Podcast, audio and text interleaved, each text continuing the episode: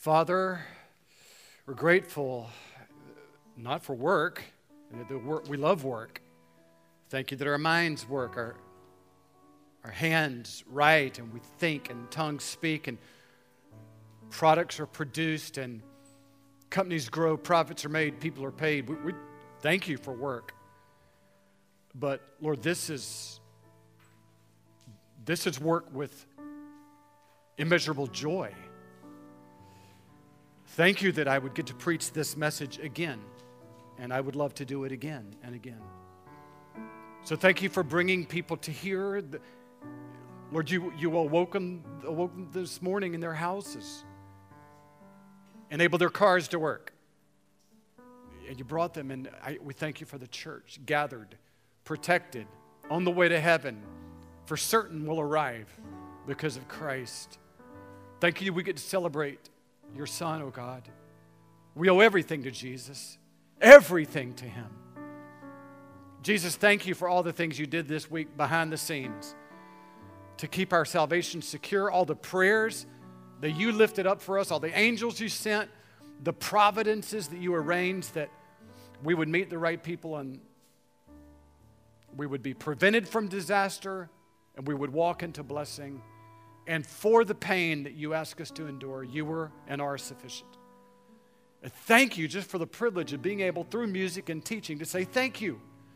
And we ask that you would bring somebody else into the family of faith today.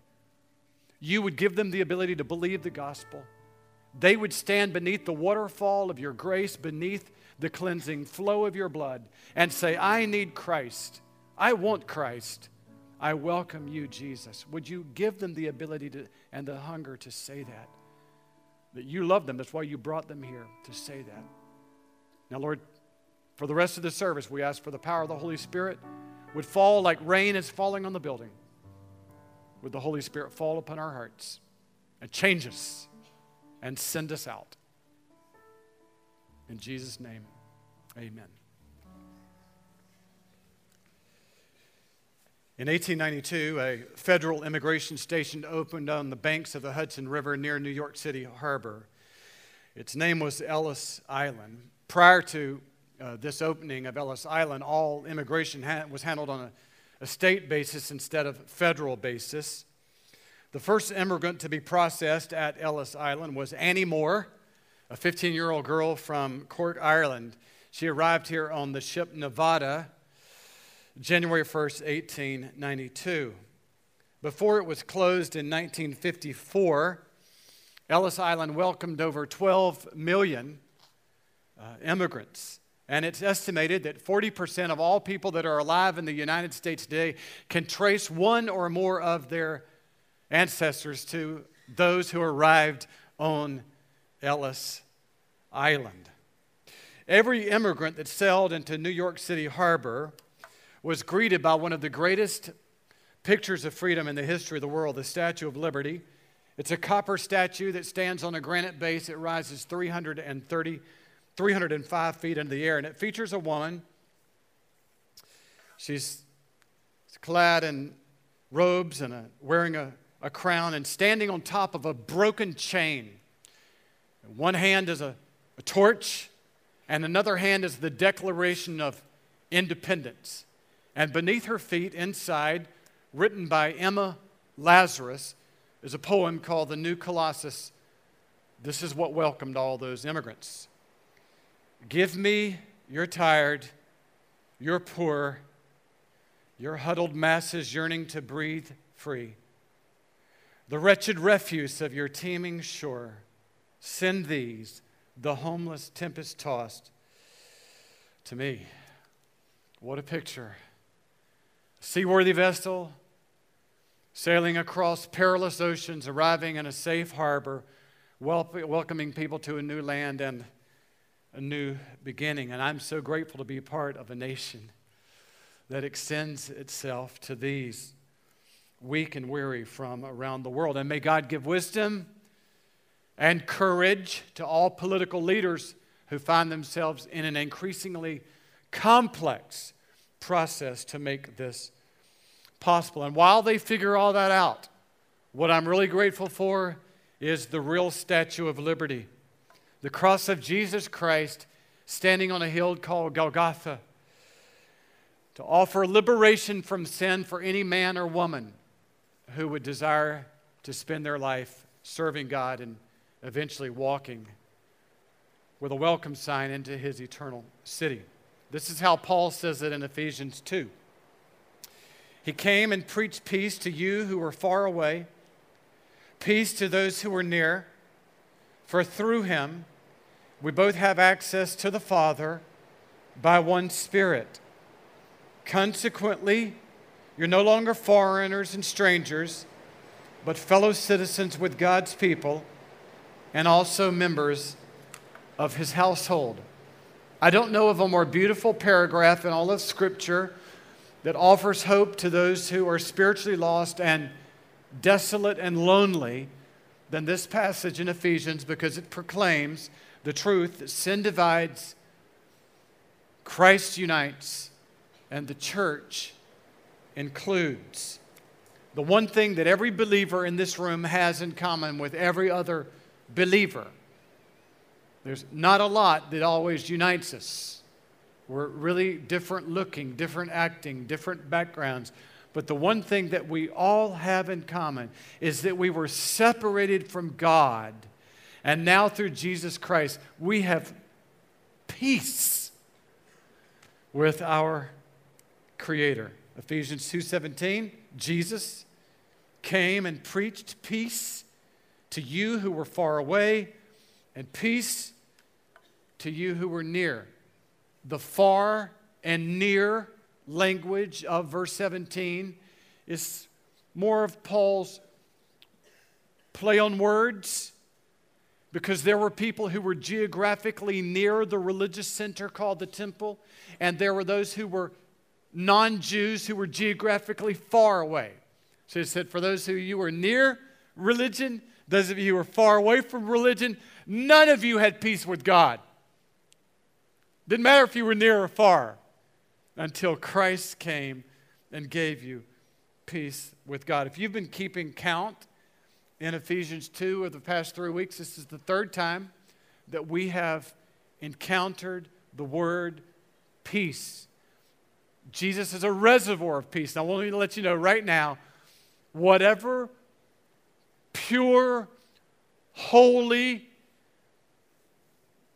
atom of tranquility that is flowing in your body right now, whatever river of hope is flowing in your body, its source is found in heaven in the person of Jesus Christ. He is our peace. Verse 13, we saw three weeks ago in Christ, you who were far away have been brought near by the blood of Christ, for he himself is our peace. If you look at the, the ministry of Jesus Christ, the proclaiming of his name, some of the biggest verses in the Bible talk in terms of what we're doing every Sunday is proclaiming peace. See that in the book of Acts, chapter 10, again, as Peter is preaching to a mixed crowd. They weren't alike in Cornelius' house. Peter began to speak. I now realize how true it is that God does not show favoritism, He's pursuing all, but accepts from every nation the one who fears Him and does what is right. Then, fortunately for us, He defines what is right, because that could be opening up a can of worms. He closes the can of worms. This is what is right. You know the message God sent to the people of Israel, announcing the good news of peace through Jesus Christ, who is God over all the universe. And this is, you talk about every Sunday, whether it's Ronnie or Chris or Yako or Danny V, whoever welcomes, they always say that we're here to applaud God, follow Christ, and live on mission. What is our mission? It's right here announcing peace with God through Jesus Christ to all the world. We just had a mission team go to the Middle East. By God's grace, they came back. We have a dear brother right now, a retired dentist in our church, who's spending three months in South Asia His job there is to announce peace to people who've never heard that peace with God is possible. The peace that Jesus Christ won for us is now to be announced to us. And there is not one place in this world, not one war torn country, not one strife filled city, not once, not one poverty overrun slum that is not starved to know is it possible to have peace in this world. And that's why we gather twice on Sunday. It's why we give, it's why we pray, it's why we built this thing.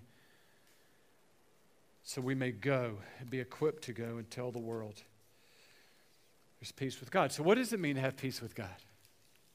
And that's pretty sounding. What does it mean to have peace with God? Well, fortunately, Paul tells us that.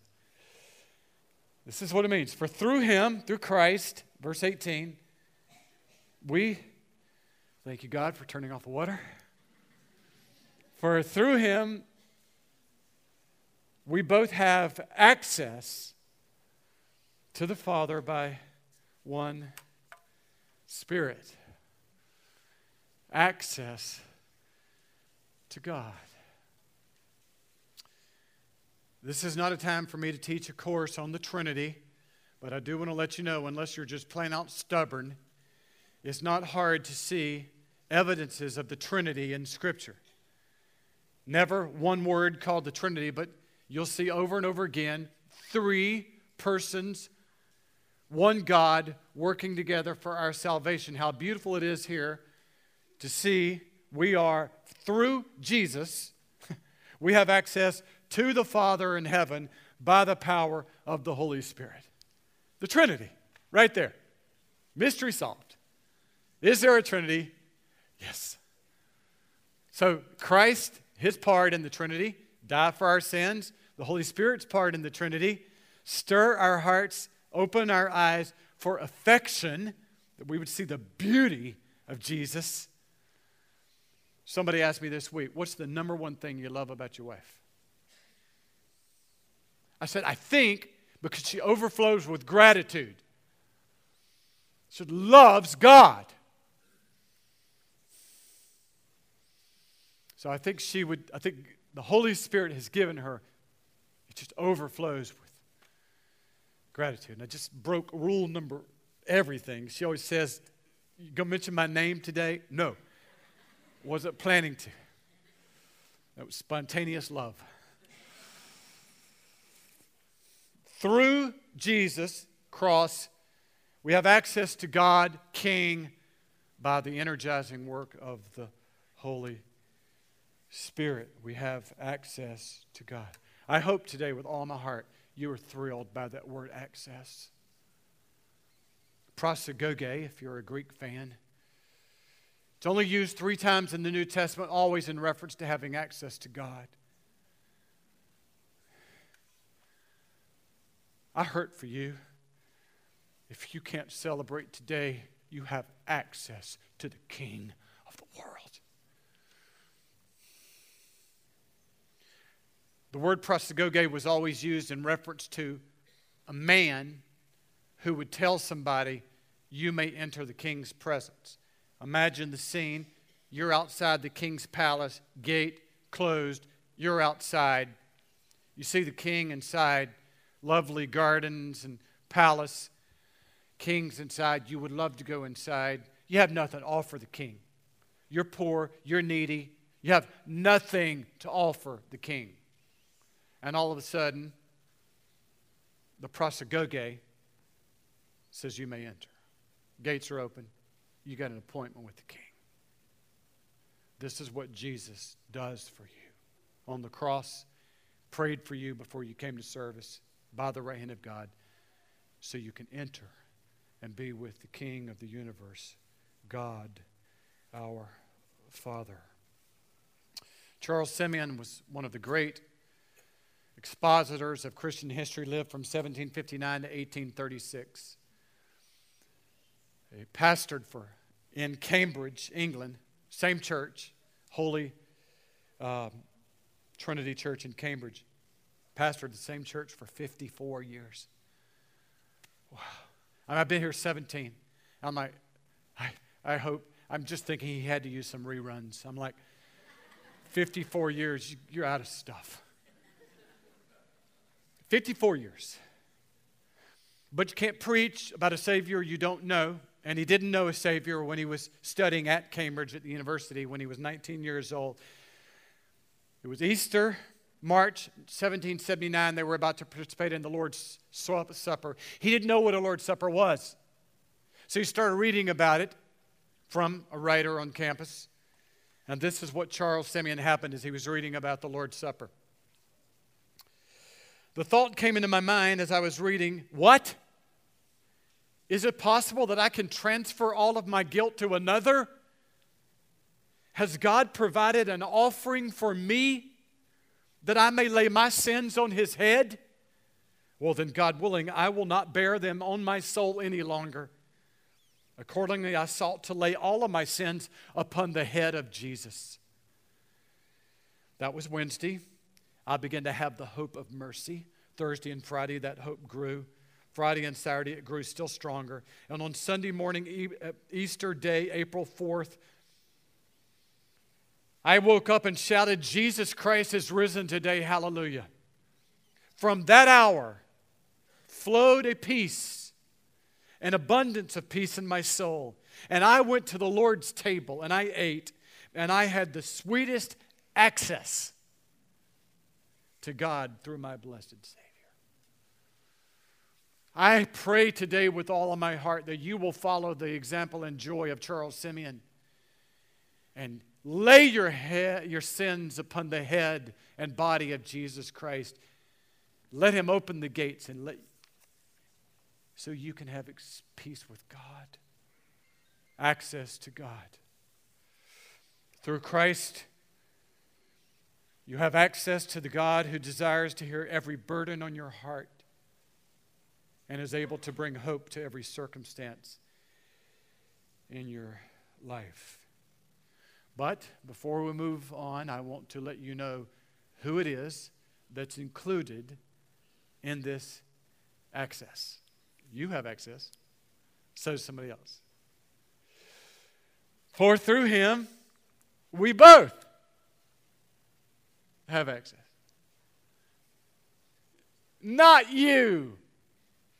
We. If anything Christianity is not, it's not a you religion. We'll look at that a lot next week. It's always we. Jesus didn't say, pray to your Father in heaven. He said, our Father in heaven. Always pray with we in mind. He died for we. You forget that, you're forgetting everything about the gospel. He died for both to have access to God. I told you, if you weren't here, first two weeks, I'll tell you again, the we in this verse are Jew and Gentile. Just imagine anybody you want to pick, opposite from each other, different from each other in every conceivable way. And for some reason, because of those differences, said, we need to hate each other because of our differences. Was bad. That's the we.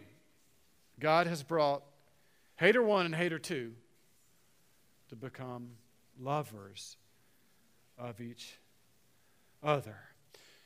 You remember the story I told you about you standing outside the king's palace and the scepter was extended to you, and now you may enter because of the prosagoge? You have access? Well, think about this. You go inside, now you're inside the gardens, right outside the palace, enjoying the fountains inside the fence. You look at all the beggars outside the fence, and all of a sudden, the king's representative uh, raises the scepter for somebody else outside. You can't believe it. They are dirty and they are filthy. They are so unlike you. They speak, my, for heaven's sake, a different language. And you wonder, why in the world are they invited in? for the same reason that you're invited in, the only reason that both of you, the only thing that both of you bring to the king is need.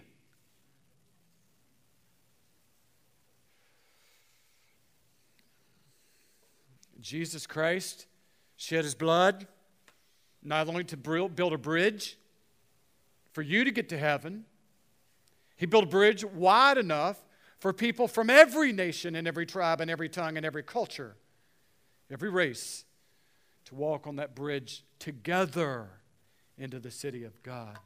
Nothing brings God more glory than when we are hand in hand walking on the bridge of Christ to the city of God. That's where He's really glorified. Look at the unity that God intends for His people to experience.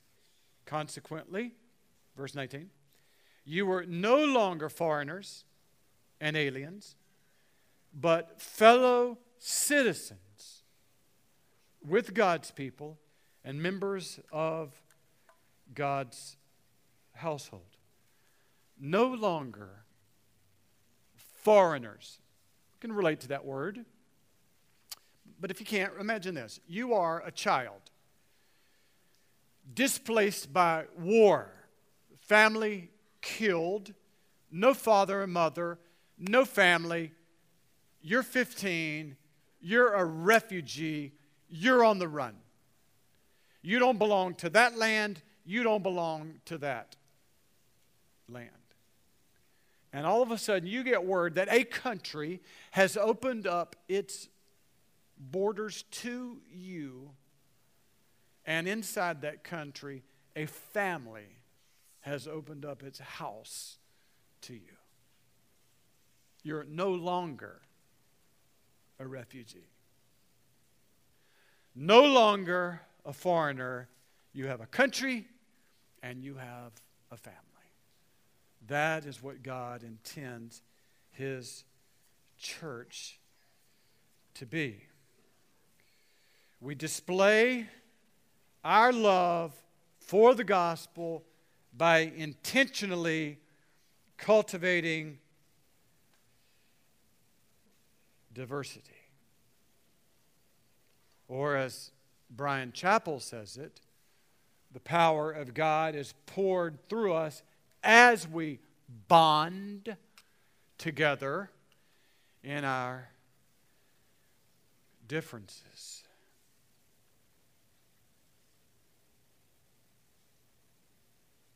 Speaking of intentionality, we have an opportunity. Um,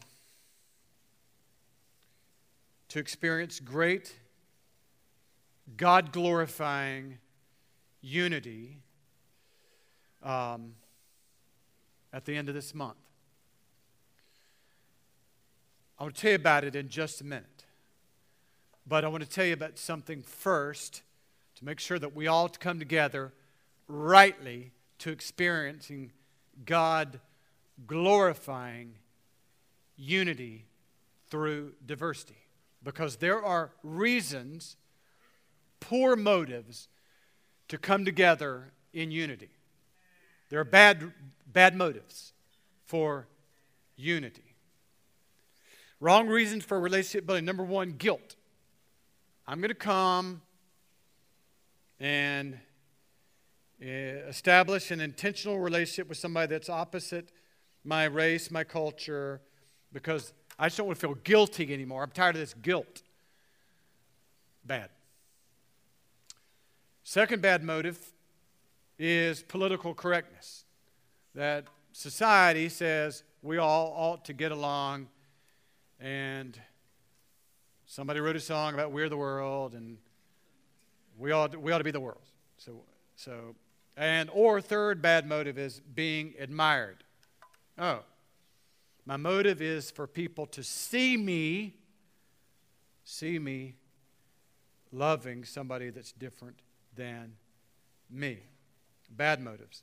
The only right motive is you want to have a friendship with somebody new. That's your motive. I want to be your friend. Because anything else turns into a project. I just want to be your friend. You're so different than me. Can we be friends? And Christ would be a friend. Again, Bryan Chapell says, There are treasures of God I will not discover until I am in union with brothers and sisters quite different than I. If you go in my desk, uh, my office here uh, at the end of the hall, you'll see on my desk. Uh, for years, it was on my desk at home. It's on my desk here now. But it's a, it's a bowl full of rocks. I see, I just spoke to Derek before church started. Derek loves rocks. Derek, you love rocks? Yep. Derek and I both love smooth rocks, just love to feel them. But I love these rocks because of all the colors. Derek will see those colors one day because of Jesus. I see those colors now. But they're on my desk to remind me that bowl is a lot more beautiful because it's filled with many colors of rocks. The church is a lot more beautiful when God brings many colors, many cultures, many races, many backgrounds under one roof to worship one Christ. Let me tell you what it means that you're not going to know what it means to cherish Christ until you do it with somebody who's a lot different than you. That's huge. You, you got to believe that. You're, you're not going to know what it means to cherish Christ until you cherish Him with somebody a lot different than you. When I go to India, I could say this about a lot of, but I just, this is so real to me right now. When I go to India and I worship in a church surrounded by Indians, former Hindus, now believers, I don't really know what it means to love Jesus fully until I watch them and worship with them with people who are so poor and so persecuted, and this costs them so much, and they gain nothing from it materially, but probably lose. And when I watch them worship, it is then when I realize how worthy He is to worship Him for no reason but Himself. I can't learn that from you because you have too much money. It's easy for you to worship, and I would feel really bad for you if you ever think this is a sacrifice.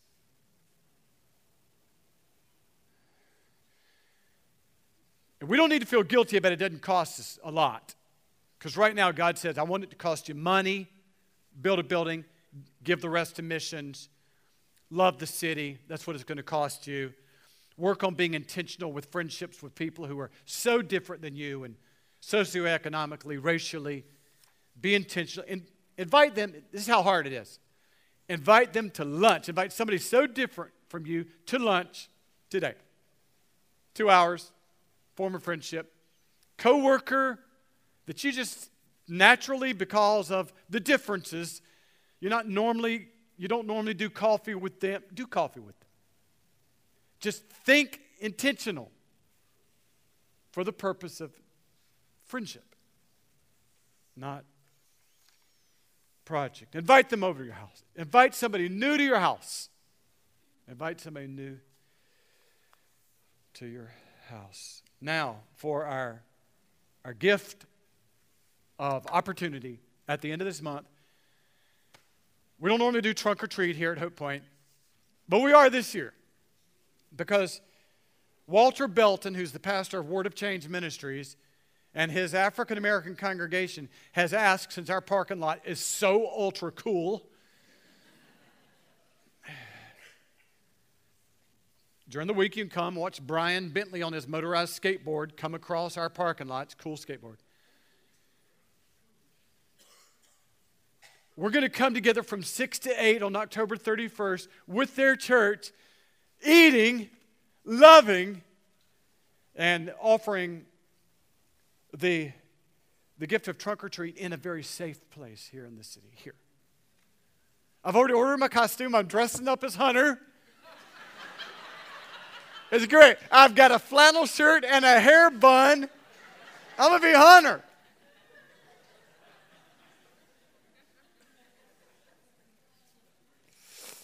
Please come. October 31st. It's going to be unbelievable. So now let's look at the third metaphor that Paul uses. If you haven't sort of um, sometimes poured outlines, he's already compared us to citizens in a new country, children in a new family. Now we're building blocks in a new temple. Third metaphor.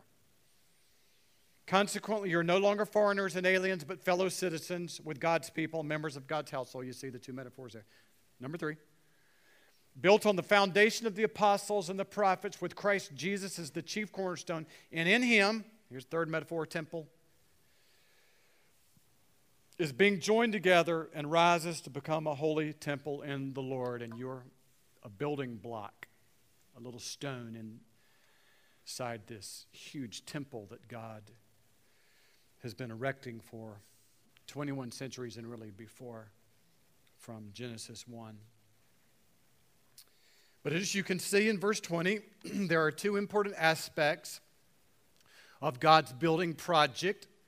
There's a foundation. I know we got construction guys here. There's a foundation and a cornerstone. And for those of you who are type A and getting all messed up with this, it's okay. You can't help it. Paul refers here to Jesus Christ as the cornerstone, yet in the book of 1 Corinthians, he refers to Jesus as the foundation. I just want to let you know, Paul is not mixed up when he's mixing metaphors. He has no problem with that. He mixes metaphors when he wants to make a new point that can't be made by the previous metaphor. This is what he wants to say by now calling Christ the cornerstone instead of directly calling him the foundation. When building a building in ancient times, the cornerstone was, you know, was the chief stone that would be at the corner of a building, and all of the rest of the stones that made up the foundation had to be perfectly aligned with that cornerstone, or the building would be at a square, wouldn't stand. So the most important stone was the cornerstone, but it was also part of the foundation. But it was still the most important stone. When Jerusalem was excavated um, um, by Armitage Robinson, he found one stone that was part of the temple. That one stone alone was 39 feet long. One stone. So there are big, bad stones in the history of building. Look at the pyramids. But there's one stone that's more important than all others, and it's the cornerstone. And that's why God says, when He looks down at the world and looks down at history, and He says, I choose only one man to be the Savior of the world. And Unless you are rightly related to him, you will not be rightly related to me. And that's why Jesus Christ in Scripture is called the cornerstone. Every person in the world that wants to be part of God's temple must be connected to that cornerstone. So you say, well, then, okay, good. Good explanation. Thank you. All right, so then you say, but why does Paul say then that the apostles are the foundation? Since he said in Corinthians that Jesus was foundation. Because he's saying that because he says apostles and prophets are the foundation. Well, all of the writings of the apostles looked forward to Christ. All of the apostles looked backwards to Christ. But everything that a prophet or apostle has ever said pointed to Jesus Christ. That's why they get to serve as the foundation. Their words are pointing to the cornerstone, Jesus.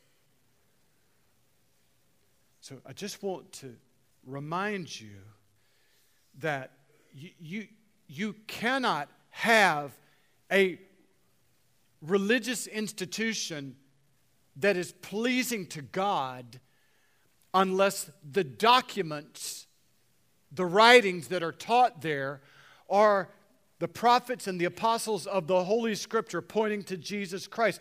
Those are the documents that found everything that's being built that pleases God in the world. I mean, you just need to understand the documents are as important as the person because they point to the person.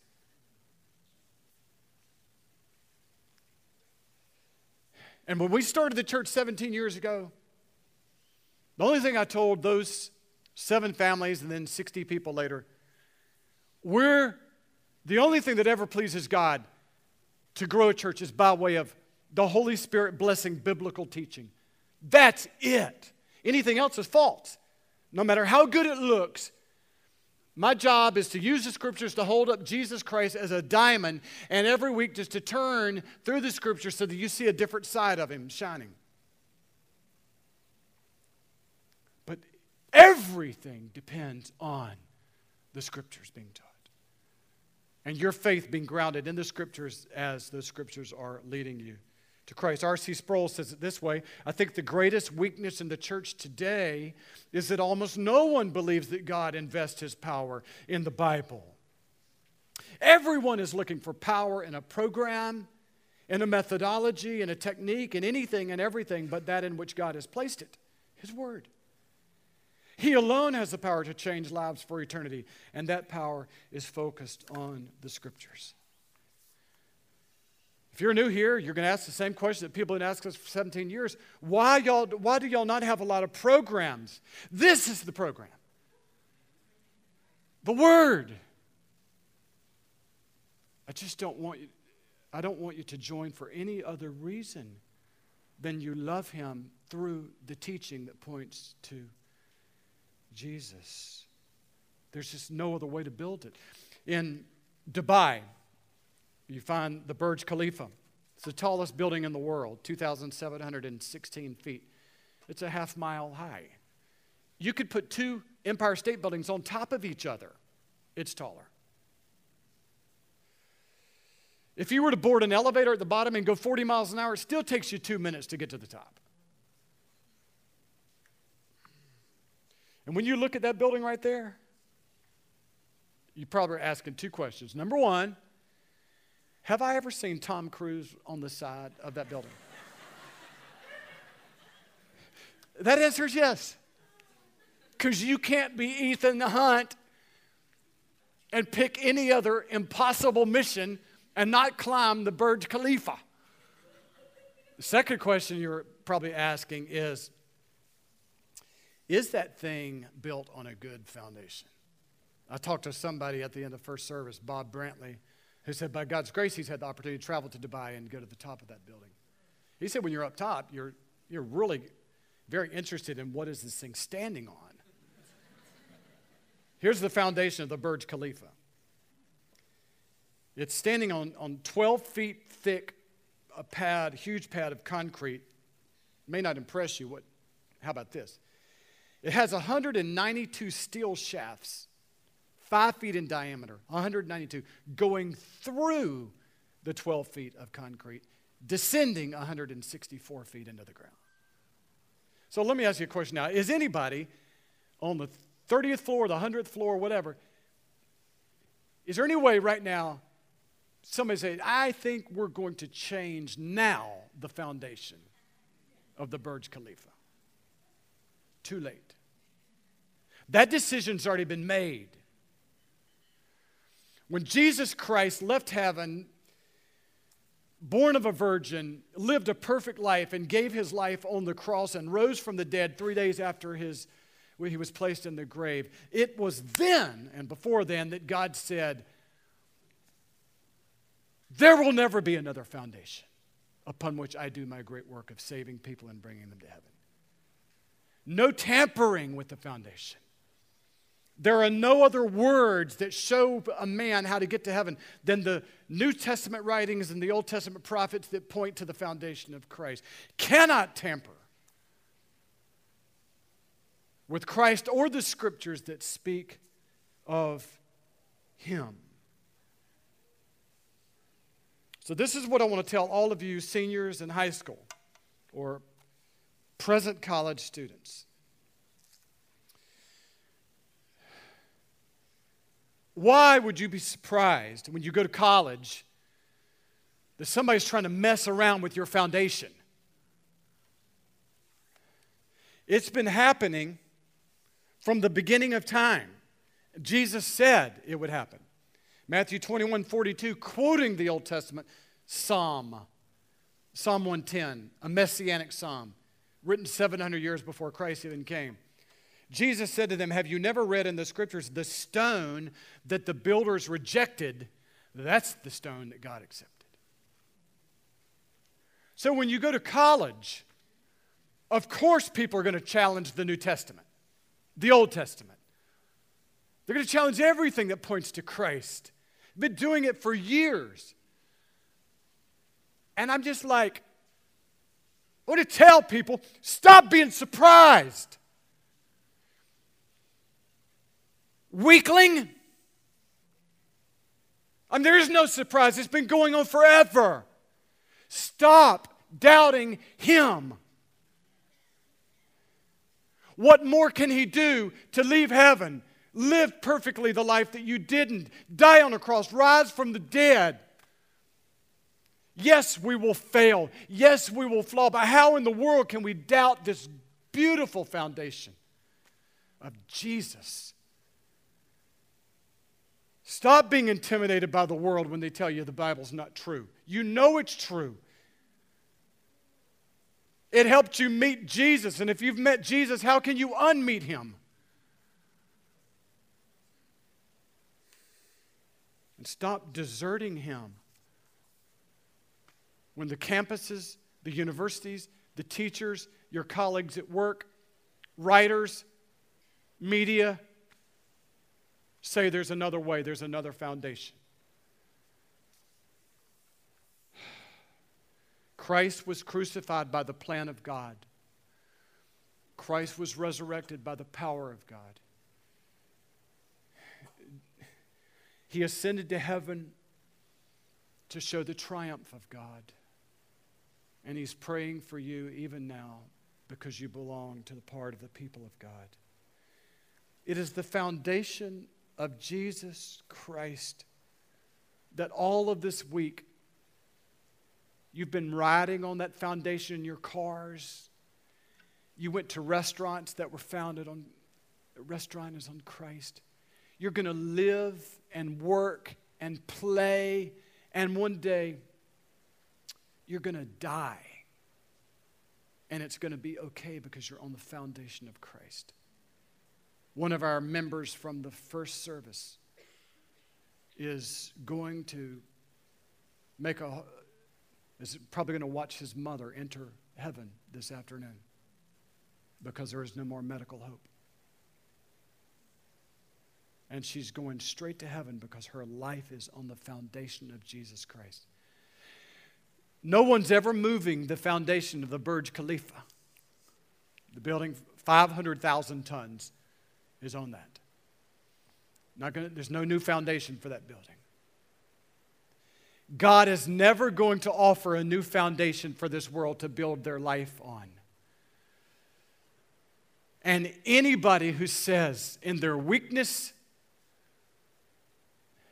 and in their sinfulness and in their struggles, in their shame, anybody who just lays on the foundation of Jesus Christ, you will never be moved. You will make it to heaven because you are resting on the foundation of the eternal Son of God. Let's pray. Father, we come to you today knowing of the battle, light and dark, evil and righteousness, mocking, doubting, the beauty of your foundation poured out at Calvary. But I thank you, Lord, from age nine now to 58, like a child, you've let me run when I lived in South Carolina, when I lived in Texas, Georgia, here, run across the beautiful foundation of Jesus. He has been secure for me. I have tripped on the foundation. I have stumbled, been bloodied, and been ashamed on the foundation. But I've never fallen off the foundation. Jesus, you have been holding me up this very day, October 13th, 2019, I'm preaching not on a stage, I'm standing on the foundation of Christ. Jesus, thank you for holding us. Thank you today for gathering us together on your foundation. We can sing on your foundation. We could pray, we can weep, we could do trunk or treat on your foundation. Can love, we can give, we can sorrow, we can rejoice on your foundation. Increase our faith in Jesus and increase our desire to reach out with friendship intentionality and love new people, new brothers, new sisters on the bridge all the way to the city of God. Oh, Jesus, thank you for the city. Thank you for the highway of holiness, paved with your blood. And thank you that one today will arrive in that city because of you. You are our peace. It's in your name I pray. Amen.